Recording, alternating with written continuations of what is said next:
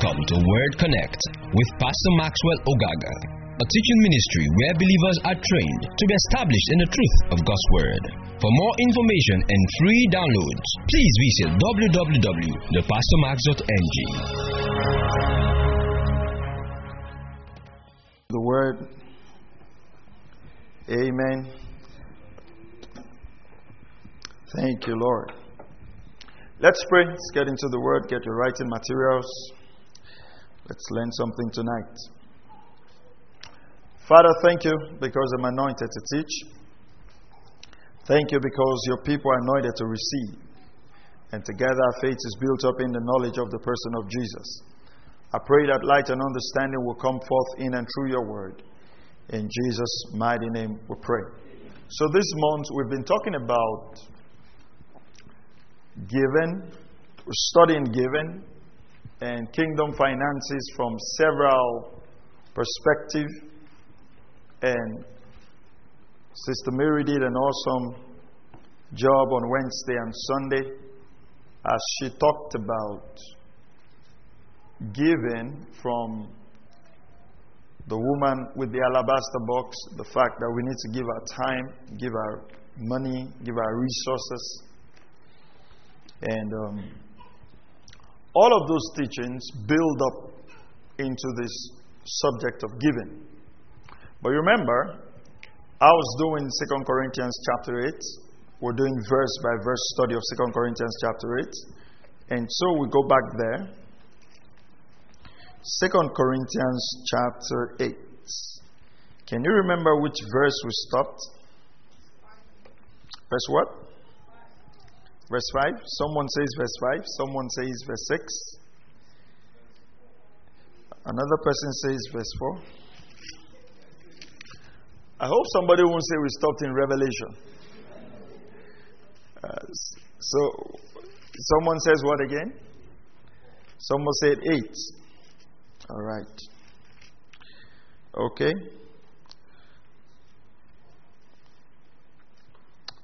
All right, so let's let's start from verse 4. That's the highest. Nobody said verse 3, so we're fine. Okay, verse 5. Okay, let's start from verse 4. We can start reading from verse 1, then I'll pick up the teaching from, from verse 4 and 5 again. But actually, we stopped in between verse 4 and 5, so we stopped in 4 and a half. Okay. Now, brethren, we wish to make known to you the grace of God which has been given in the churches of Macedonia, that in a great ordeal of affliction, their abundance of joy and their deep poverty overflowed in the wealth of their liberality. Verse 3 For I testify that according to their ability and beyond their ability, they gave of their own accord, begging us with much urging of the for favor for the favor of participation in the support of the saints. So I said the word participation, it's the Greek word koinonia, it means fellowship. Okay? It means sharing in communion, sharing in fellowship, participating. So when we give to the saints, when we minister to one another, that's actually part of fellowship. Fellowship is not just clapping our hands. Fellowship also means that we share in one another's needs. Praise God. Then he says, and this not as we had expected. That means they, when, when you see someone, you can expect what they should give. But he says, these people uh, beat our expectation. But they first gave themselves to the Lord and to us by the will of God. And this is very important.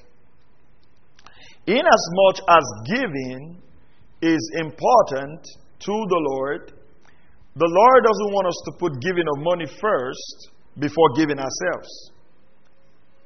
You know, because sometimes if we're not careful, it'll look like once we give God money, then that's it. It's more like we've paid God off. No. God wants to that we give ourselves first. Now, if any man give himself to the Lord, it'll be easy to give his resources. Am I right? Yeah. Once you have given yourself, and I think uh, Sister talked about that, if you've given yourself to the Lord, it is easy to give your resources. Uh, if you love someone, it's easy to share your resources. Love is a higher expression in the spiritual realm. So once you love someone, once you've given yourself to someone, it's easy to give of your resources. And most times, we try to make believers give to the Lord when they haven't given themselves to the Lord. So it becomes a struggle, becomes a deep struggle. So a man has to give himself to the Lord, and giving of his resources will naturally follow suit because the Bible says, Where your heart is, your treasure will be there. Or where your treasure is, your heart will be there. So if I want to find out the heart of a man, I will find out where his treasure is. If I can find your treasure, come on now, I can get your heart. Are you following this? Your heart will move in the direction of your treasure. So if your heart is in the kingdom, your treasure will be in the kingdom.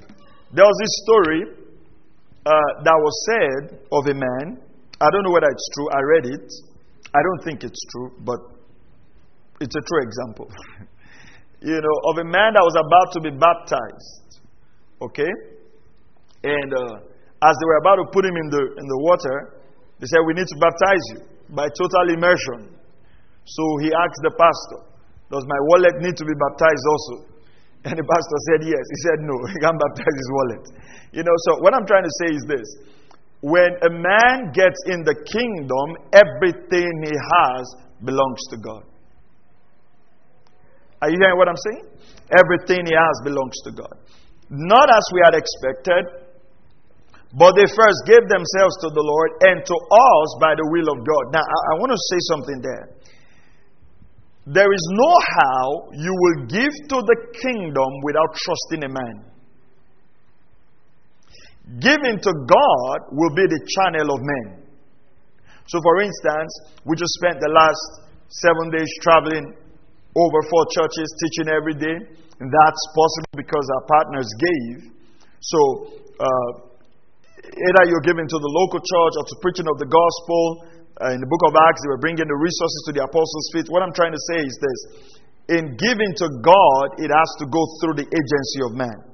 So when you, when you have given yourself to the Lord, you would have to give yourself to a man, in essence, trusting a man to commit the resources to, because nothing on the earth will get done where the gospel is concerned without the instrumentality of man.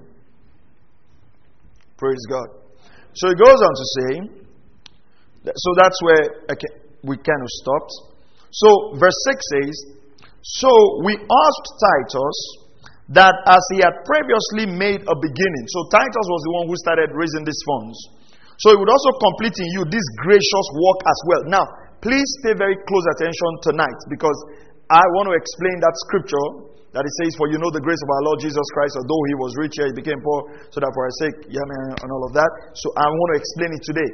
But you pay attention to that now. Look at what he, he used the word grace at the beginning of, this, of the chapter, chapter 8, verse 1. But look at what he says here.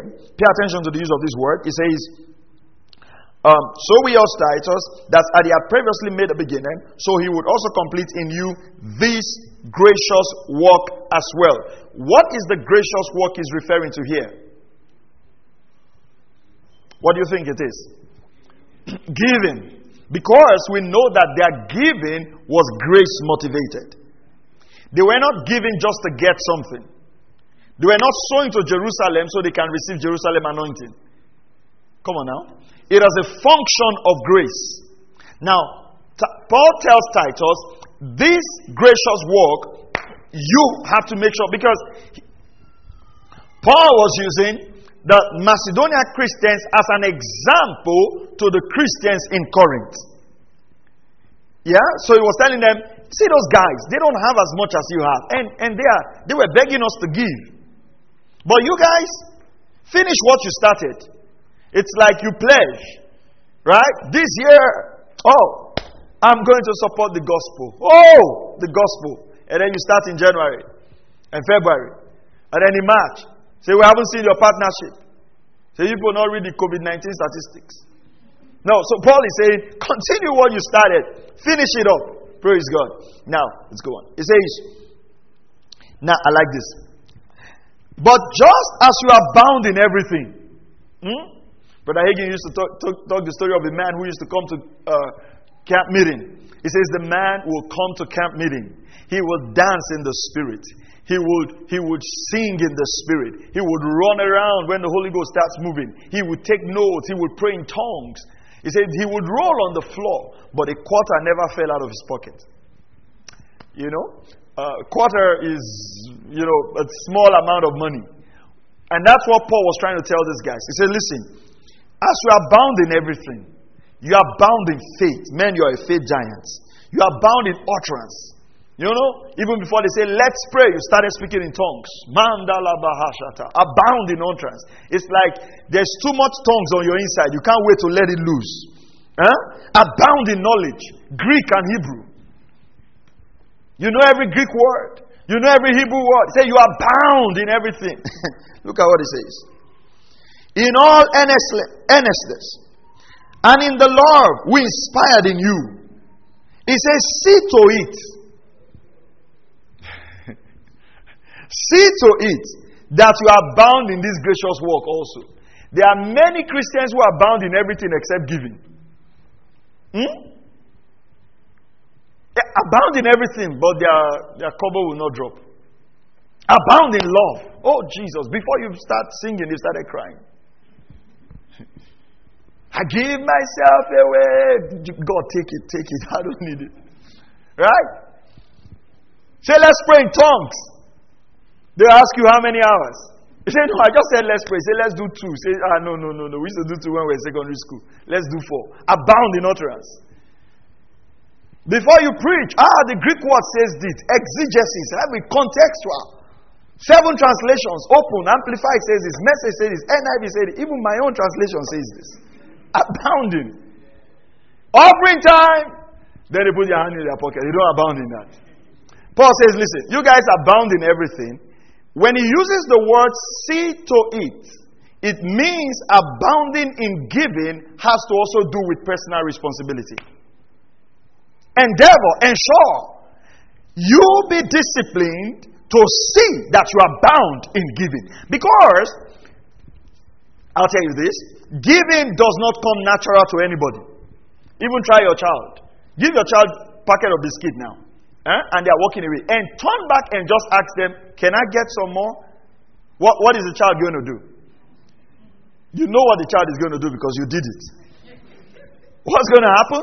The child will turn back. Why? Giving is not the nature of the fallen man. You have to discipline yourself to give. To the kingdom now.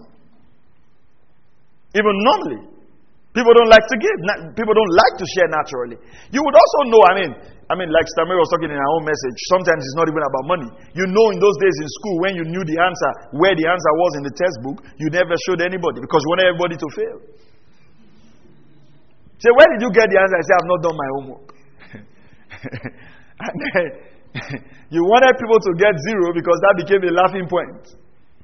Okay? So, it says, See that you abound in this gracious work also. So, as you are bounding in everything, when there is a contribution, when there is a commitment to the kingdom, endeavor that this gracious work you also abound in it. I am not speaking this as a command, and this is where we need to get it. No giving in the New Testament came as a command, came as force. I, I always say this in anytime I teach about finances, I always say this. Any New Testament giving that is accepted is the giving that comes from the heart of a man willingly and freely. Are, are you hearing what I'm saying? So Paul says, listen, I'm not speaking this as a command. It's not like I'm trying to force you to give. It says, but as proving true the earnestness of others, the sincerity of your love also. What he's trying to say is listen, if you really love these guys, the proof of it is given. That's the proof. You can't say you love the kingdom eh, or the saints without giving to them. Right? Giving is one of the proofs of love.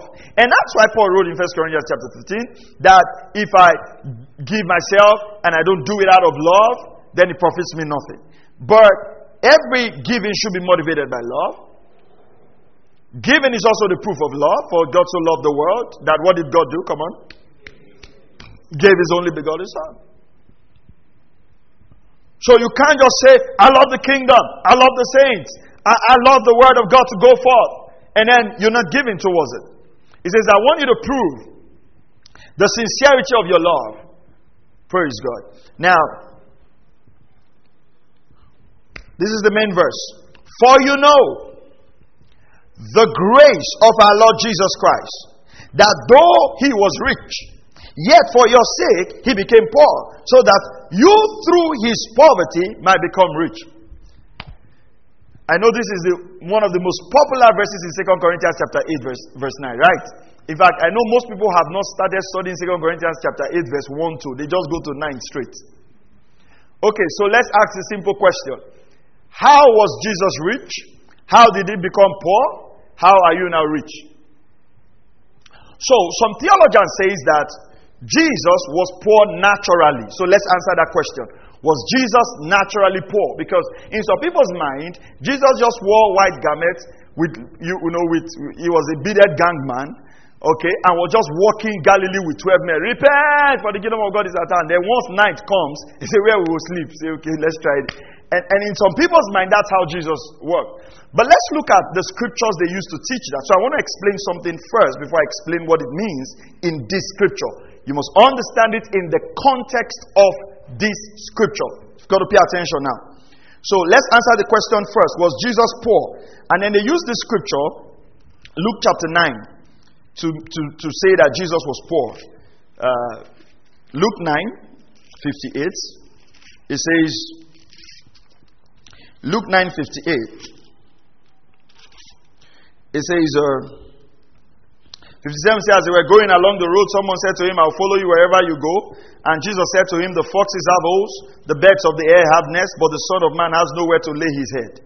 And he said to another, Follow me. But he said, Lord, permit me first to go and bury my dead. So some theologians say, when Jesus said the Son of Man has nowhere to lay his head, it means that Jesus did not have a house. This is not correct. That's not a correct interpretation of this scripture. Jesus was speaking in parables, he was speaking symbolically.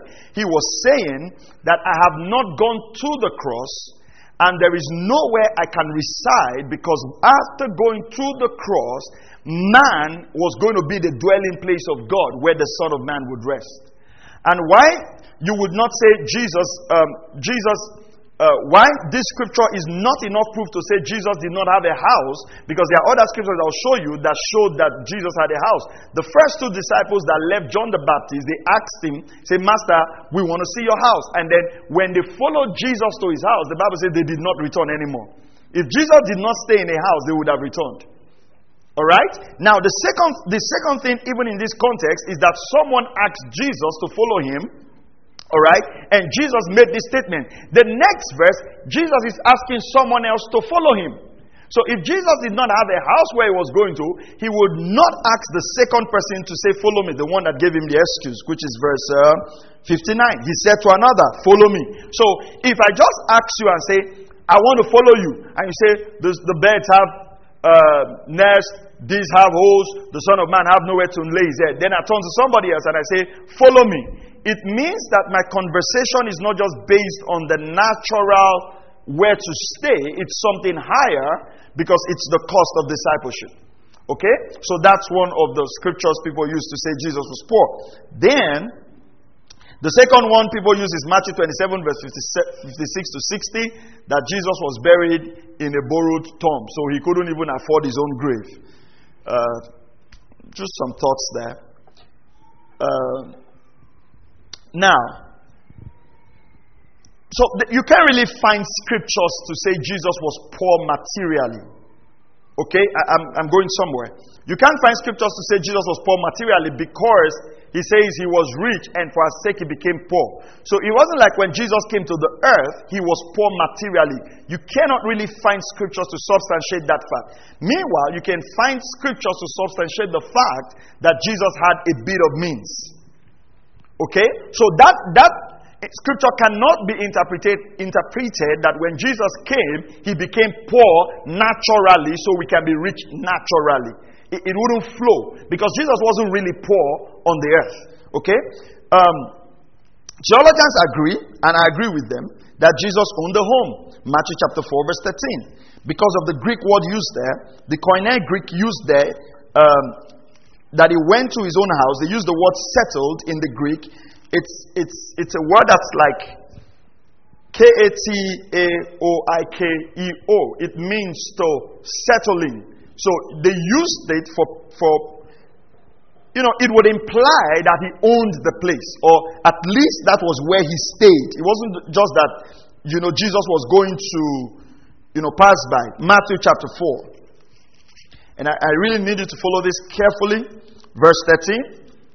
Verse 12 Now, when Jesus heard that John had been taken into custody, he withdrew into Galilee. And leaving Nazareth, he came and settled in Capernaum, which is by the sea in the region of Zebulun and Naphtali. That word settled uh, speaks of staying there. So, in the sense, most theologians agree that the headquarters of Jesus' ministry at this point was in Capernaum. That's why the prophetic word went that uh, Capernaum had seen a great light. Because that was where Jesus operated from. That was more like the traveling base.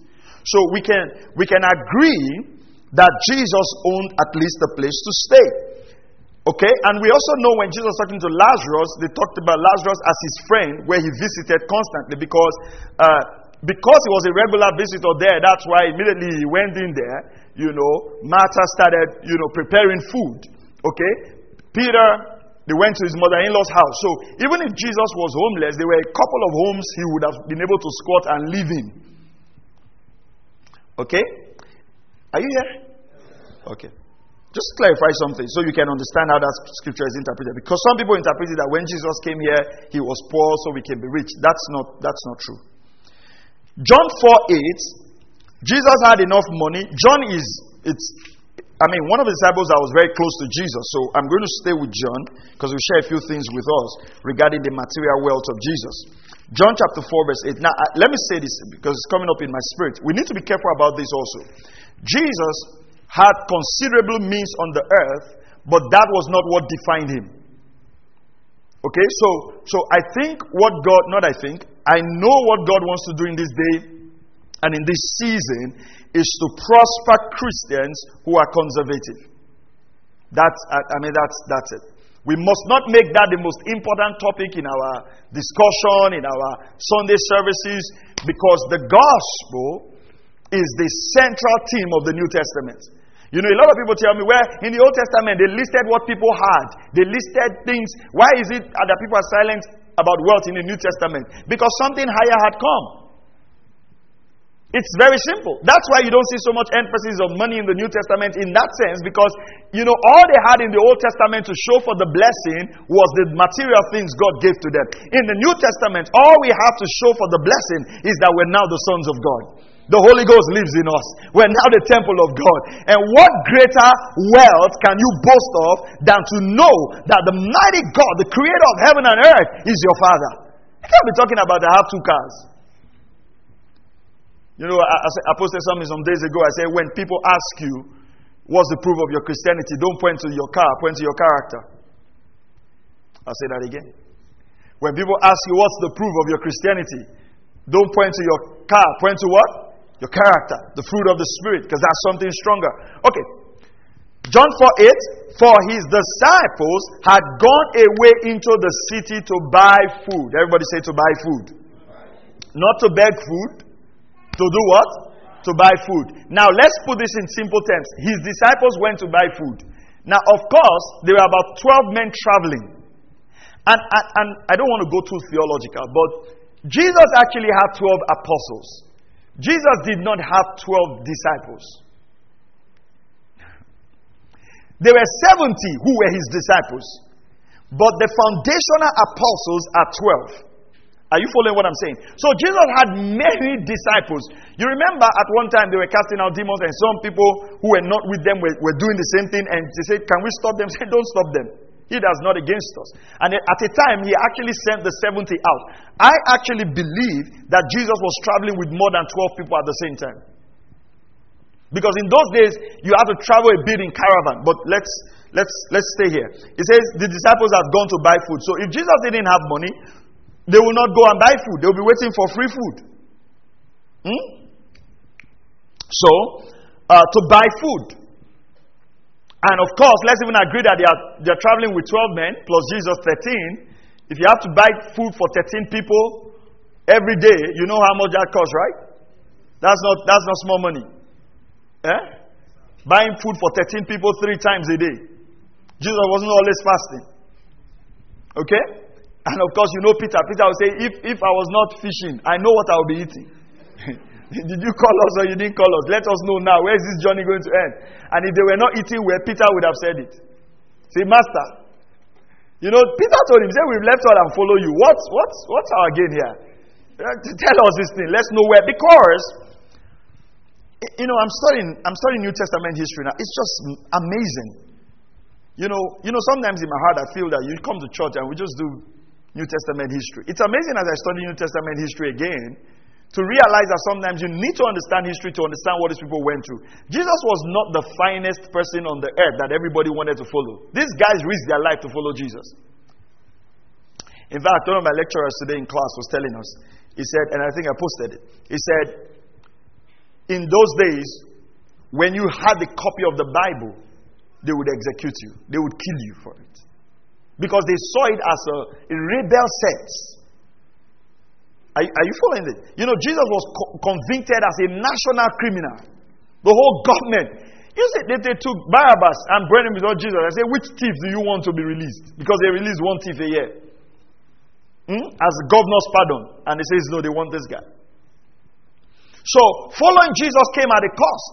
So, following Jesus came at a cost that if you had already paid that kind of sacrifice, nobody was going to give you free food. They say, if you have sense, you will not follow that man. Now you are begging for food. are you following what I'm saying? Okay, so let's see this again. Just some simple facts, then we'll explain this. In Matthew chapter 2, verse 11, when the, the Magi came to visit Jesus, okay, um, they did not go to the manger anymore. They came to the house. After coming into the house, into the house, not the manger, into the house, they saw the child with Mary, his mother, fell to the ground, worshipped him, then opening their treasures, they presented to him gifts of gold, frankincense, myrrh. I mean, gold was expensive. And they, this, these wise men, I know you, you think they are three, they are not. The gifts are three, they're wise men. Three people did not travel with gold in those days, they will kill them. So they traveled in caravans. They didn't bring small gold. They brought all of these things. You know, of course, this, this represented symbolically his kingship, his sacrifice, and everything. But they brought all of these things to him. So even at the birth of Jesus, uh, there was resources ministered to him. Now you must also understand that it was not for lack of funds that Jesus was born in a manger. There was no room in the inn because uh, Augustus Caesar had said that everybody should go back home and register, you know, do a census in their town. So there was a rush. So everybody came back home, and that whole uh, place was, was booked. So there was no, it wasn't because they didn't have money that they gave birth. No, there was no room. So they had to make the. But when they came back to visit, you could realize that they already had a home. And why am I saying this? Jesus was also not raised by poor parents. Joseph was a carpenter of repute that people knew. And history has it that when Joseph died, Jesus picked up the trade before he went into full time ministry. Well, that's history. You can't find scriptures to fit that, but that's what uh, history books will say. But then uh, they knew him as the carpenter's son. And because of this kind of person, if his father had made bad chairs, uh, somebody would have raised his hand in the congregation and say, You are teaching to us about kingdom. You know, but the chair your father made for us, is, is shaking. How many of you know somebody would have, would have at least said something about the chair of Jesus? Because they were looking for everything to, you know, to, yeah, to, to nail him. Okay. Then John chapter 12, verse 6.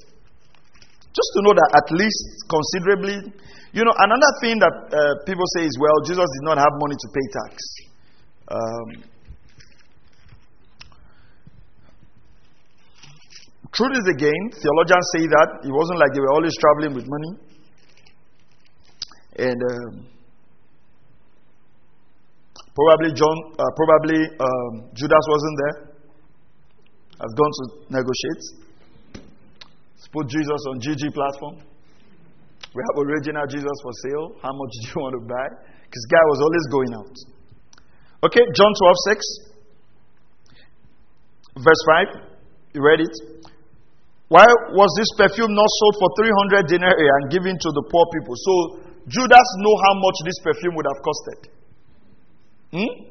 So he was a good accountant. Now he said this not because he was concerned about the poor,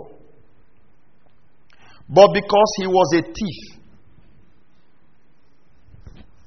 And as he had the money box, not wallet, money box, he used to pilfer what was put in it. Before you think that that's a good English, the actual word is that he used to steal.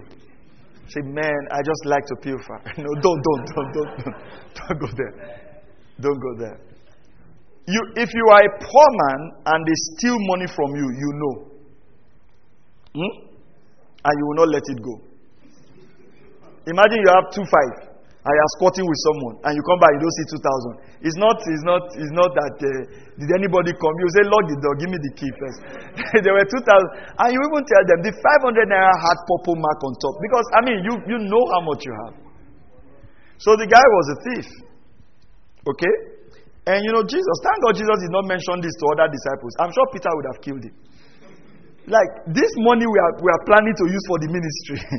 okay, so if, the, if Jesus was poor, there will not be any money to steal from. John 13 29. John 13 29. Okay? It's good to ask scriptures when, when you're talking about these things. For some, uh, this was the night he went to sell Jesus. For some were supposing because Judas had the money box that Jesus was saying to him, Buy the things we have need of for the feast, or else that he should give something to the poor. So Jesus had so much money that immediately Judas stood up. They just thought in their mind, Ah, he's going to buy something we need, or Jesus has sent him to give money to the poor. It means that that was a regular habit of Jesus. Judas was always going to buy something or to give something to the poor. If you are poor, you will not have something to give to the poor in that sense. To do it constantly, imagine Maybe somebody stands up now and in your mind you say, Oh, I think Pastor has sent him to buy something or to give something to the poor. That means that's something we do regularly. Do you agree with that? Okay. And let me tell you this except you have Jesus, nothing will satisfy you. Judas had the money box, Judas was stealing, and he still sold Jesus for 30 pieces of silver. So you ask, what was he looking for? Money doesn't satisfy. That's why sometimes you still have leaders you know, some, some leaders stole so much from this country. Since they died, they have been giving us part of his money. Once Nigeria is broke, they will release a part to us. Say, that your leader. This is part of what he stole. You both can use this to hold yourself till the next season. And then you would ask yourself that if this man was alive, what was he going to do with all of this money? Knowing fully well that you're the president of the nation, you are not paying your house rent, you are not paying for fuel, you are not paying for anything. Yet you still stole that much. Greed is bad. It's terrible. I'm telling you. Even when you are stealing, still mercifully. you, know, we come to a point where you say, We know you will steal. Eh, just steal 10%. Take a tithe. And help the rest. But you know, I mean, it's funny at this time in this country, we are still putting television cameras on to, to, to, to open boreholes. Hmm? Governor dedicates six boreholes. And then their camera crew there. And they are dedicating it in the name of the Father, of the Son, and of the Holy Spirit. And I know from heaven, God is just saying, Don't count me in that your project. Not part of it. All right, okay. Luke chapter 8, verse 3, quickly. Let's, let's identify this and then we'll, we'll do this. Luke 8 3. Was Jesus poor naturally? 8, verse 3. If we have a, a, a translation, can, can, we have the, do we have the message translation? Um, verse 1 says, After this, Jesus was going preaching the kingdom of God, traveling through the cities. Verse 3 And Joanna, the wife of Chuza, Herod's steward, and Susanna, and many others who were contributing to their support out of their private means. It says, who used their considerable means to provide for the company. So Jesus had partners who were giving substance, the King James Version says. Not chicken change. Luke chapter 8, verse 3 is the way the ministry of Jesus was funded through partnership.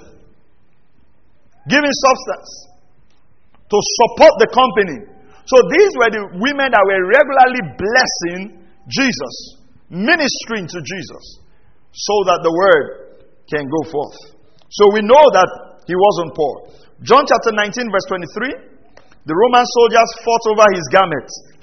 Now, although that was also to fulfill prophecy, but uh, the soldiers will not fight over the singlet of a criminal. You think so? Do you think so? Number one, they didn't believe he was anointed, so they were not taking mantle. Okay? So Jesus had this loose outer garment and then he had this inner garment. Okay? John chapter 19. Go to verse 23. Then the soldiers, when they crucified Jesus, took his outer garment. So we know that the outer garment was taken. So this was the inner garment. Huh? And made four parts, a part to each soldier. Soldiers can be funny. And also the tunic. Now, the tunic was seamlessly woven in one piece. So it wasn't joined. This was really good stuff. Jesus was wearing good stuff. And you know the thing I like about Jesus? What he was wearing was the same thing his disciples was, was wearing. As we grow up in leadership, we must not allow people that serve around us to look beggarly. Are you hearing what I'm saying? That's important. Hmm? People shouldn't just walk into a company and just go out that this is the. In fact, you even have some people say, You want to dress like me? because the, we know on the day of crucifixion, they had to identify Jesus with a kiss. Because when you looked at the 12 disciples and Jesus, you couldn't really identify. And that's, that's, that's a principle of New Testament leadership. Praise God. So the robe was seamless, and he said, Let's not tear this. So they casted lot for it. No Roman soldier would cast lots for the singlet of uh, someone who. Praise God are you still here? All right. Okay, now, when we talk about the fact that Jesus was rich, what are we talking about? It's very simple. It was the fact that Jesus came down to the earth. Jesus came down to the earth. Get me my mark quickly. My mark. Jesus came down to the earth. When he go to 2 Corinthians chapter 5. 2 Corinthians chapter 5. And um, something here. Verse 21. Or let's look at verse 20. It says, Therefore, we are ambassadors of Christ, as though God were making an appeal through us. We beg you, no, the laptop, laptop. Therefore, we are ambassadors for Christ, as though God were making an appeal through us. We beg you, on behalf of Christ, be reconciled to God. Verse 21 He made him who knew no sin to be sin on our behalf so that we might become the righteousness of God where? In Christ. Are, are you following this? Now, Jesus had all the glory with God. He was rich in glory. The Bible says, Give me the glory which I had with you before the world began. So what happened is that Jesus was rich in glory. But when he came to the earth, thank you, when he came to the earth, what happened? He descended and that glory was reduced. The, the process of Jesus coming from the heavenlies to the earth realm as the incarnate Son of God is what was termed as poverty. Are, are you following this now? Okay, you don't get it. Do you understand what I mean? Okay. Let's say this Jesus being with God, being with the Father, is termed rich. Now, the fact that he lowered himself to the earth realm, okay, to come and die for humanity, that process of lowering himself is the process by which he became poor. Now, how do you now become rich?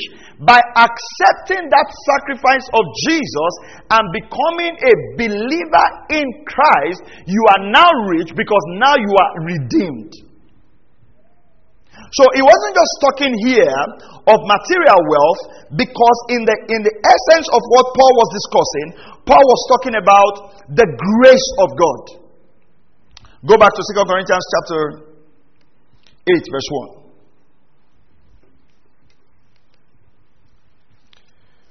Now, brethren, we wish to make known to you the grace of God, which was what? Which has been given in the churches of Macedonia. All right? He's talking about the grace of God, which was given to the churches of Macedonia. Now, let's go to um, Philippians.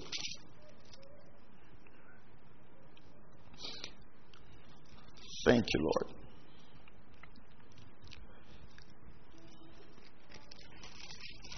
Philippians chapter 2. Okay?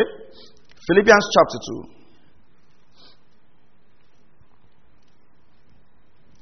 Verse 5. It defines what I'm saying. It says, Who although, or verse 5, it says, Have this attitude in yourself, which was also in Christ Jesus, who although he existed in the form of God, did not regard regard equality with God a thing to be grasped. So, in, in pre incarnation, before Jesus came on the earth, he was equal with God, or he's equal with God. Now, in lowering himself to the earth, that was poverty spiritually. That was being poor. Now, how does that make you rich? By accepting the gift of redemption, the Father now lives in you. Praise the name of the Lord. Let's let's let's read on verse 7 but emptied himself. But did what? Emptied what? Himself. Taking the form of a bond servant and being made in the likeness of men, being found in appearance as a man, he humbled himself by becoming obedient to the point of death, even the death on the cross. Did you see how Jesus became poor? How did he become poor? You said you saw it. What did you see? How did Jesus become poor? He emptied himself. That's it right there. So he became a man. How do you now become rich? By accepting that sacrifice. Are you understanding what I'm saying? Now, that sacrifice of redemption also pays the price for your poverty. Because poverty came in Genesis chapter 3 as a result of the curse. So your redemption covers healing.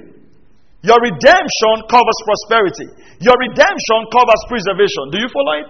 But you know, sometimes when people read this scripture, in their mind, they just feel like, yo, Jesus was very rich. Then when he came to the earth, he became poor so that we can become rich. It's not in that sense.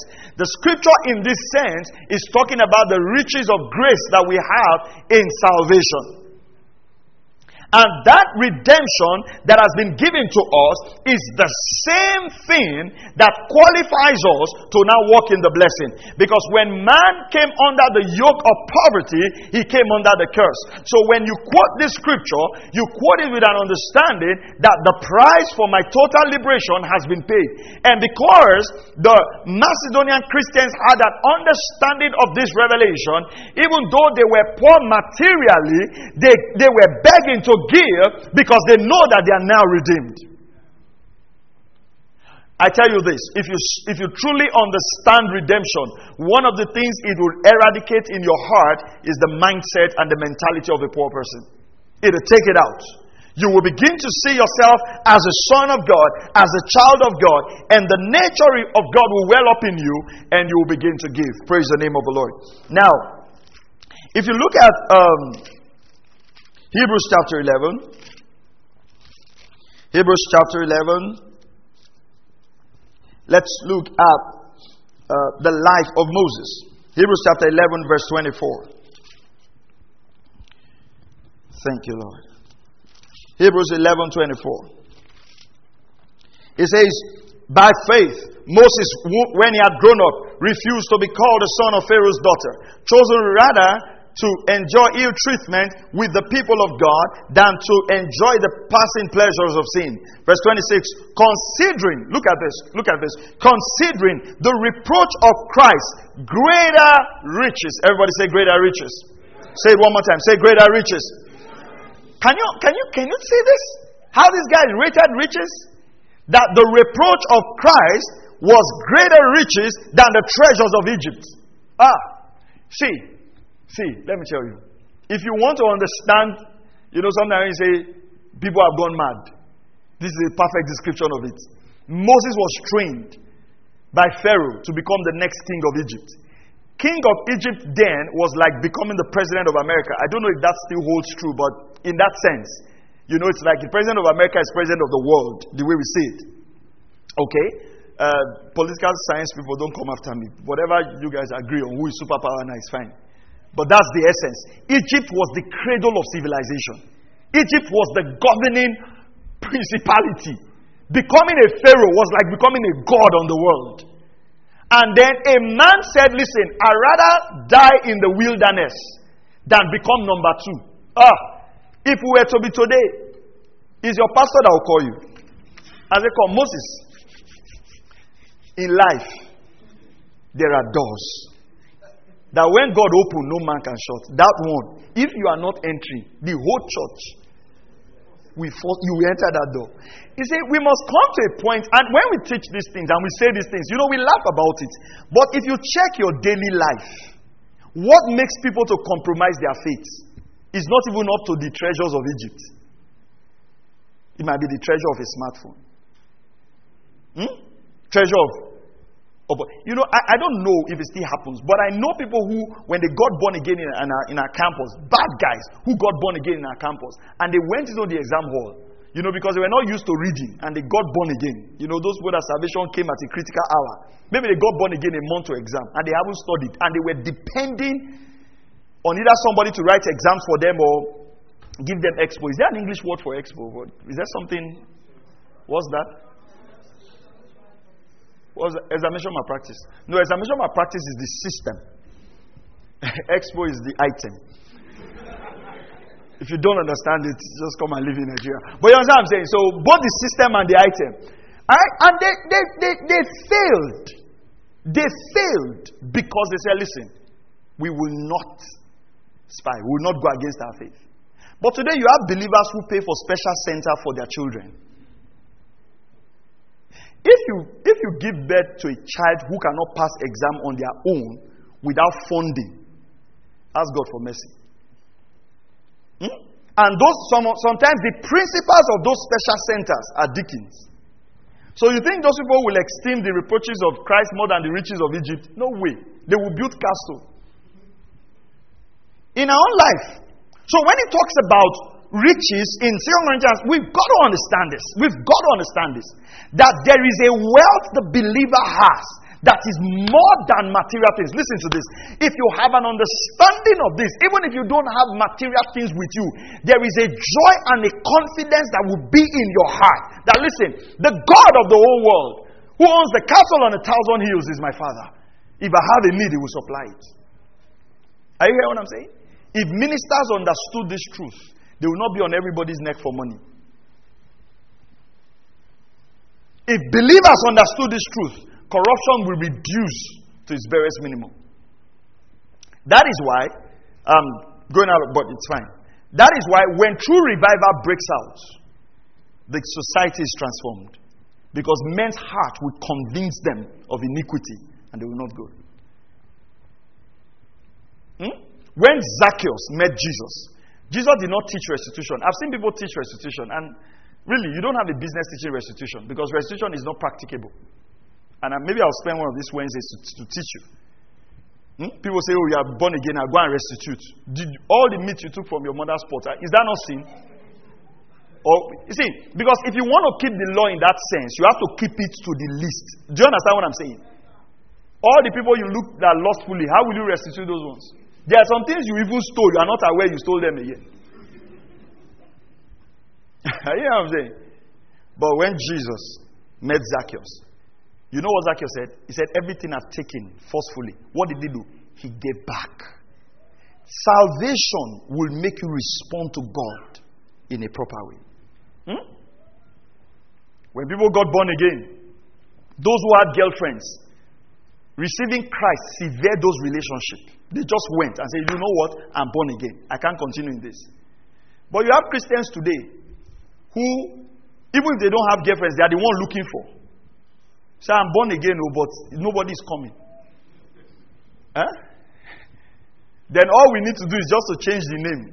Who is this? He says, It's my fiancé. It's my fiancé, my fiancé, my fiancé. Two years. Fiancé, fiancé, three years. Fiancé, eight years. Then you just come and say, Pastor, it has happened. No, we made mistake. It has happened doesn't mean it was once. It's a consistent practice until, yeah. Eh? So, so you see, see something is, if we understand this thing about salvation, our, it will be, some choices we think is difficult will be easy. But if we understand 2 Corinthians chapter 8, verse 9, just only in the context of material wealth, we will be judging everything by money. Are you hearing what I'm saying? Okay. Revelation chapter 4. Am I right? Chapter 3. Revelation chapter 3. Thank you, Lord. But, but are, you, are you understanding what I'm saying here? About what the riches that we now have? Praise God. And you know, this is not about downplaying material wealth, but it's explaining what that scripture actually means. That you know the grace of our Lord. That grace is in you. You're now the child of God. You're redeemed.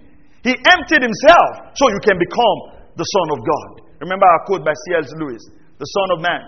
The Son of God became the Son of Man so that the sons of men can do what? Can become the sons of God. Look at Revelation chapter 3, verse 14. To the angel of the church in Laodicea, write, The Amen, the faithful and true witness, the beginning of creation of God, says this I know your deeds. You are neither cold nor hot. I will wish that you were cold or hot. So, because you are lukewarm and neither cold nor hot, I will spit you out of my mouth. because you say, I am rich and have become wealthy and have need of nothing. They had material wealth. Laodicea was a business, a commercial center. It says, And you do not know that you are wretched, miserable, poor, blind, and naked. You see, we must always judge ourselves with the standards of God. These people came and said, I'm rich. I have need of nothing. And I tell people this it is always a difficult thing to serve God in the midst of prosperity. Are you hearing what I'm saying? It, ah, you know, when you don't have money, say, Oh God, Oh, if you bless me, people will know. If you bless me, people will know. And immediately God bless you. That's when you now become chairman of your village association. Old Boys Association will make you vice secretary. Before you know, you are so occupied, so occupied that you don't have time to serve God. Sometimes when you don't have, huh?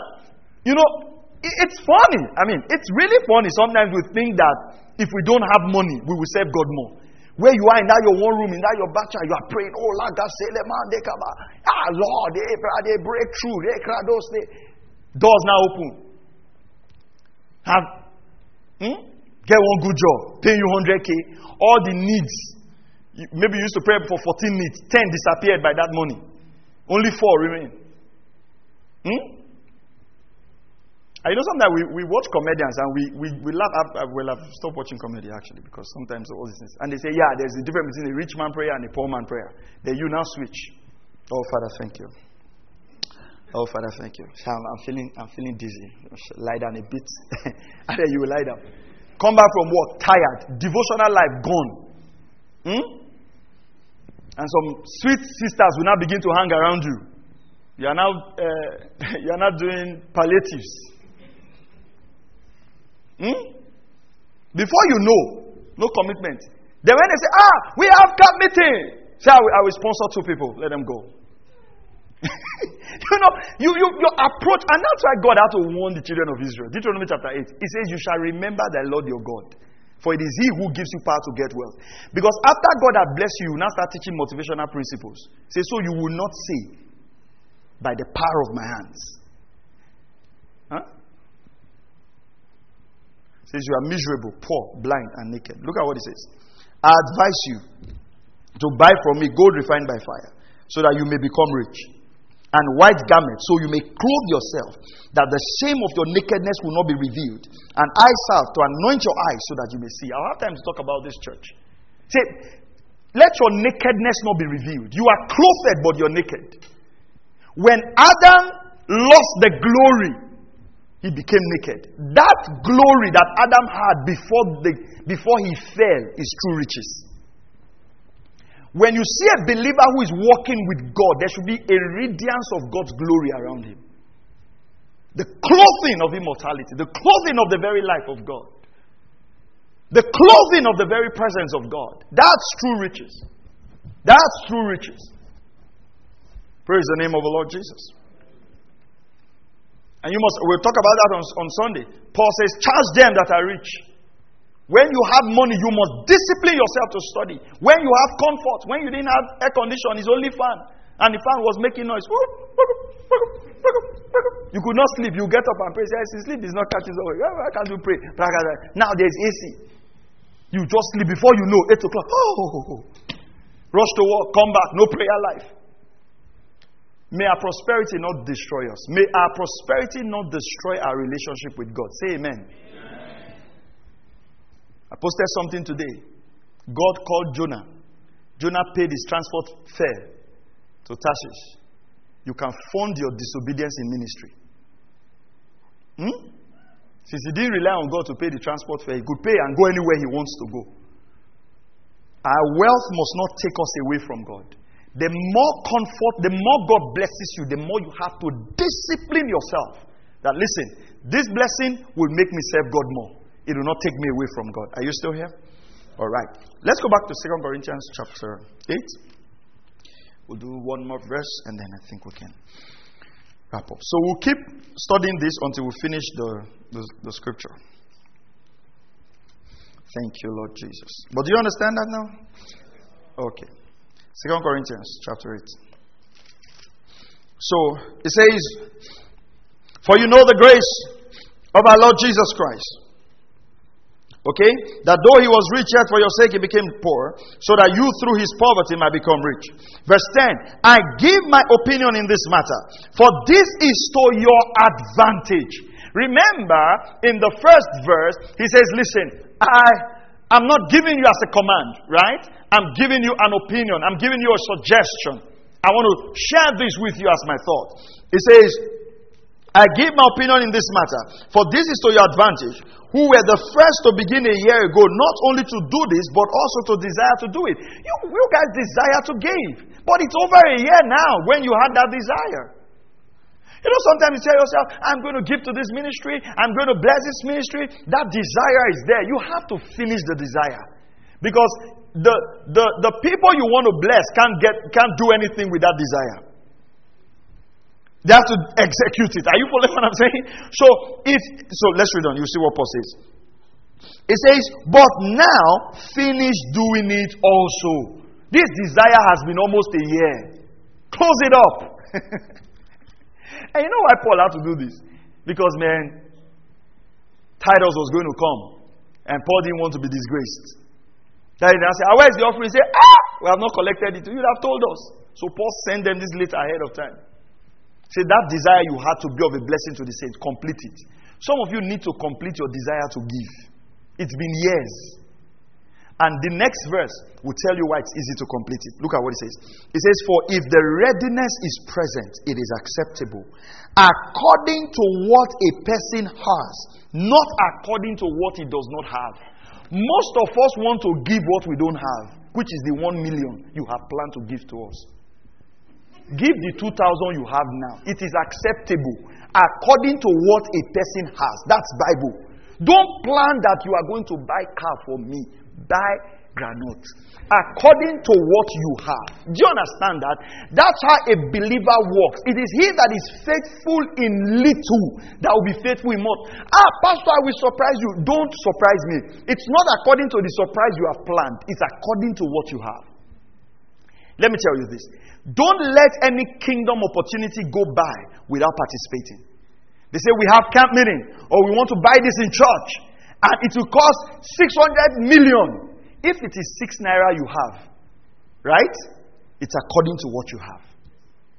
That's the Bible. God will not ask you for what you don't have. And don't I've seen many Christians not give because they don't want to give what they have. I, I always tell this. I say, never be ashamed of the seed you have in your hand. I remember many years ago, 2001. I was in a program. Uh, I'll, I'll, pick up from here next Wednesday, but I'll tell you this story. I was in a program, Winning Ways 2001. I can't forget it. Matthew Ashimolowo and uh, Reverend Sam Adeyemi of Daystar taught. I was with my friend. I had a hundred, I had 200 naira. Uh, I'll transfer back with 100 naira. I had only 100 naira. And I told him, I said, I'm going to give this money to, to Reverend Sam. he said, How are you going to do it? I said, Don't, just watch. I'll give it. So I wrapped the 100 naira in the jota I was using. I went to the back of the stadium and uh, back of the hall. So I knew like where the speakers were coming from. So before the session, when they were going up, before they finished everything, I went and hid under the staircase. And as they were going, I just came out. I knelt in front of him and gave him the money. According to what I have. Same thing happened uh, in Fort Worth. Uh, Kenneth Copeland Ministers Conference. I was in the conference. I, I, was, I was sitting in the conference. I think I had maybe like $60 or $100 or something. Not like I had so much. And I saw Andrew Wommack. He came around, he was talking to people. I, I said, This is my opportunity. I just had picked up what I had, went to him, blessed him. It was quite easy. I didn't have to hide under the staircase because there were no protocols and nobody. It was just simple. Everybody was just. In fact, it was so simple that I didn't believe it was Andrew Wommack. In my mind, no, it cannot be him. you know, but I mean, that was it. Uh, some of you have seen the picture I took with him. That was when I took that picture. What am I saying? At that point, I could have said, Oh, Andrew Wommack. Oh, God, God, $10,000. I just, it's 10000 I want to give. God will be looking at me and say, Go and read 2 Corinthians chapter 8, verse 12. I thought you were a pastor. It's, it is acceptable. Someone says acceptable according to what a listen to me i beg you in the name of god anytime they mention giving don't forget this scripture. What you have is, is, is acceptable. Because sometimes you know we, we've been preached to sometimes that when we look at what we have they say ah no you can't give are you joking with god? Is god your mate? No it's what a man god is not our mate but it's what we have. Are you hear what i'm saying it will liberate believers to give. And you know what? There are rewards for giving. Oh, there are rewards for giving. Ah, there are absolute rewards for giving. It's acceptable according to what you have. I want you to change your mind today about giving. That seed in your hand that looks small, don't withdraw it back from the kingdom. Plant it. Amen. Plant it. Get into partnership. Get, get up, get our Word Connect partners form. Partner with us as we travel the nations. You might not be able to buy ticket today. Just buy something. Get in. Get in the flow. Partner every month. Get something in the partnership. Let the word go forth. Last story. I remember I used to partner with Brother Copeland while I was a student. you know, from, from, from Delta State University, I would send 150 naira to South Africa, send 200 naira to South Africa. They know me in the South African office. At a point, they now wrote me. They say, We know you really want to give, but it's difficult to change this money here. Just don't worry. We know you are a partner. I said, That's you people's business. Because, of course, they couldn't change Naira there until tomorrow. They know me in South African office. I'm sure it's my 100, 100 Naira to 200 Naira. So, God, ah, the 200 Naira guy. There's a guy that partnered with Brother Copeland, one dollar. He was partnering one dollar a month, one dollar a month, one dollar a month, one dollar a month. He said, Brother Copeland, I don't care. And they, they began to call him the one dollar man. But today, he's one of the biggest partners of Brother Copeland. Biggest, biggest. It's according to what a man has. I'll tell you this never despise the seed in your hand. It's according to what you have. Amen. Father, we thank you. We call everyone who listens to this message blessed in the name of Jesus. And we pray, Father God, that you just stir our hearts to give and respond to the kingdom according to what we have. In Jesus' mighty name we pray. Amen. Praise God. All right, now let's get our offerings ready according to what you have, okay? But you can also be like the Macedonians and give